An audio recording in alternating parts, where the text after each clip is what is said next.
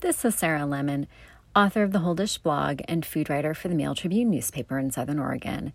This podcast is produced for the Mail Tribune and Rosebud Media. You can find it online at mailtribune.com forward slash podcasts and read my blog, The Whole Dish, at mailtribune.com forward slash lifestyle forward slash the hyphen whole hyphen dish.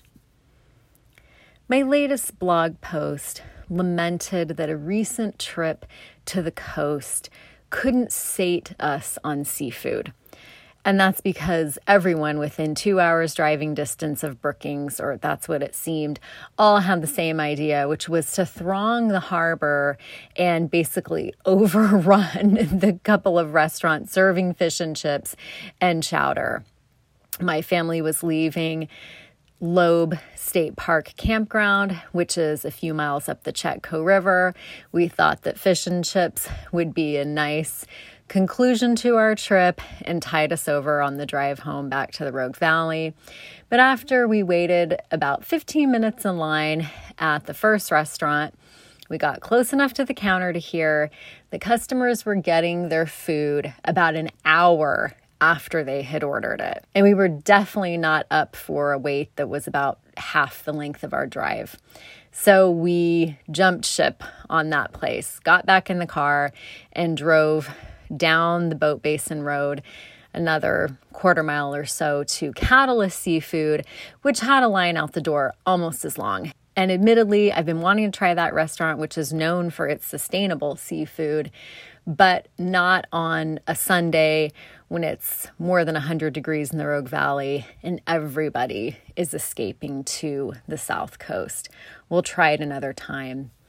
In the meantime, I have to make my own seafood fix at home.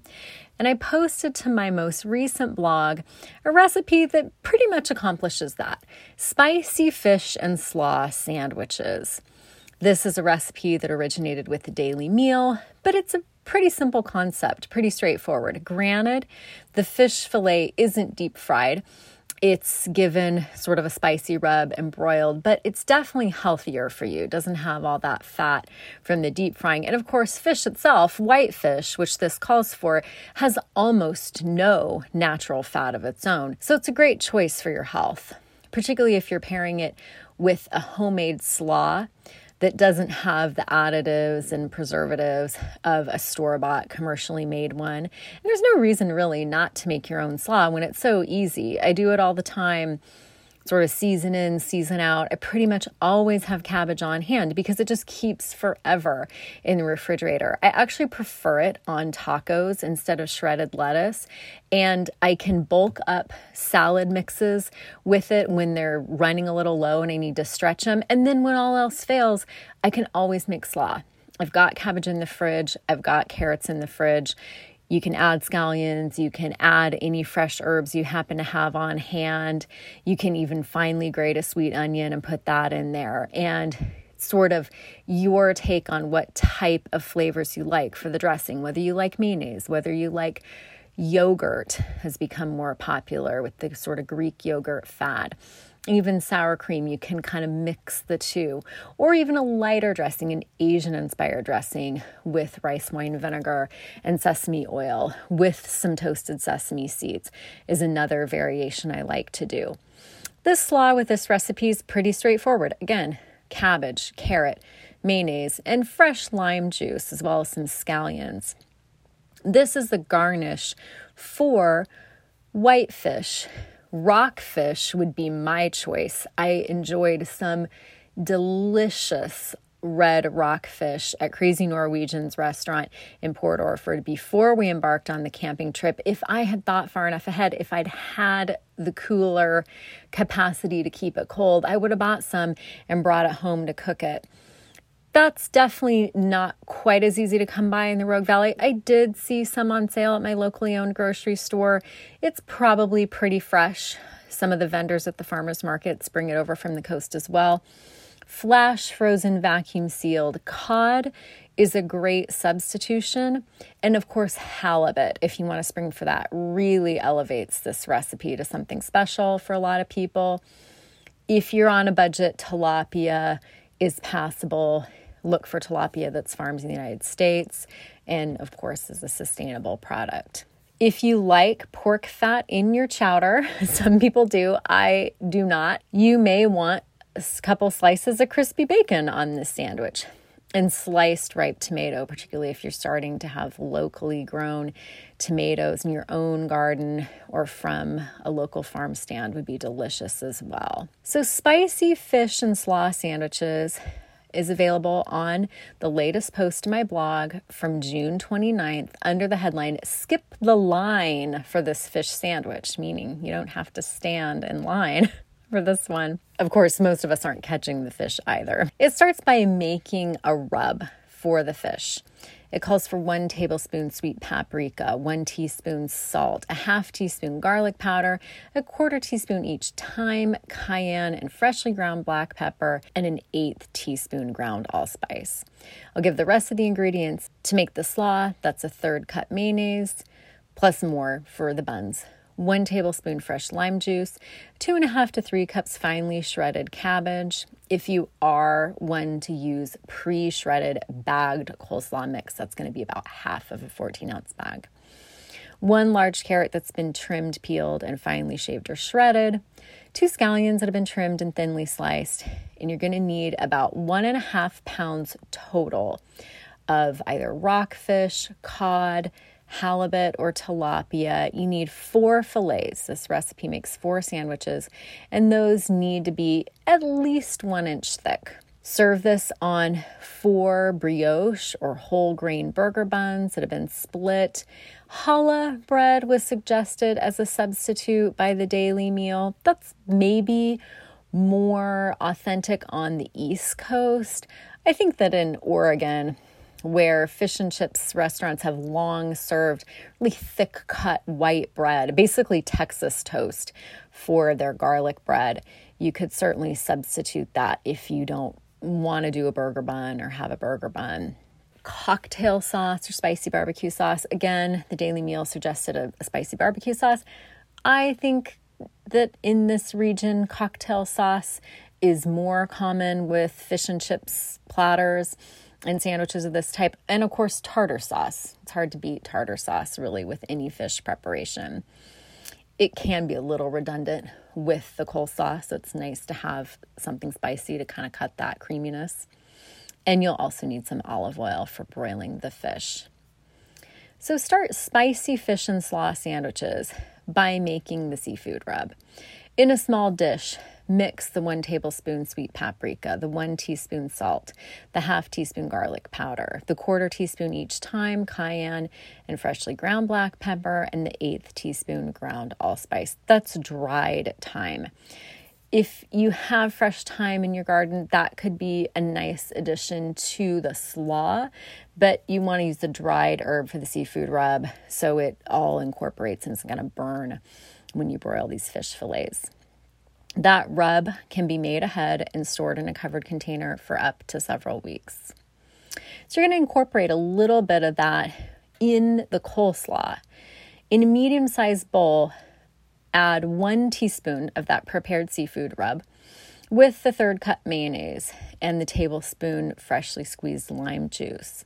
Stir in the two and a half to three cups finely shredded cabbage as well as the one large carrot that's been trimmed, peeled, and finely shaved or shredded, and the two scallions that have been trimmed and thinly sliced. Mix that all together and use immediately or refrigerate covered for up to two days. That needs to come up to room temperature, preferably for assembling these fish sandwiches. Of course, if you're going to use it for something else, feel free, but you don't want a super, super cold slaw right out of the fridge on your nice hot fish sandwich. When you are ready to cook these, pat the fish dry. That's about one and a half pounds total of rockfish, halibut, cod, tilapia, or other white fish. That's four fillets, each one inch thick. And then sprinkle them generously on all sides with the remaining seafood rub. Place the fillets on the perforated top of a broiler pan or an oven proof rack set over a foil lined baking sheet. And if desired, let that stand at room temperature for about 30 minutes, or you can refrigerate it loosely covered for several hours if you want to season the fish ahead of time. It does help the seasoning penetrate the flesh a little bit more thoroughly. You can certainly cook these right away. So when you're ready to do that, remove the coleslaw from the refrigerator, toast the four split burger buns and spread the bun bottoms with a thin coating of cocktail or barbecue sauce. And if desired, spread the bun tops or the other four slices of bread if you're using that with a thin coating of mayonnaise. And place those on your serving plates. You can do that ahead of time, do it kind of simultaneously. I would hesitate to try to be managing all of that toasting and preparing the buns while the fish is broiling because this all comes together really quickly as things under the broiler do. The fish is only going to take five minutes. So preheat the broiler to high. Drizzle a little olive oil over each of those seasoned fish fillets and then broil about six inches from the element without turning until the fish is almost flaking easily in the thickest portion for five to seven minutes. You don't want it totally falling apart, flaking, or it's basically overdone. Carefully transfer one piece of the fish to each of the bottom buns and top with a mound of coleslaw. Position the top bun in place, and if you are adding tomato or bacon, of course, put that in there too and serve these spicy fish sandwiches with slaw immediately, and that makes four servings. Posted to my blog June 29th under the headline Skip the Line for this fish sandwich.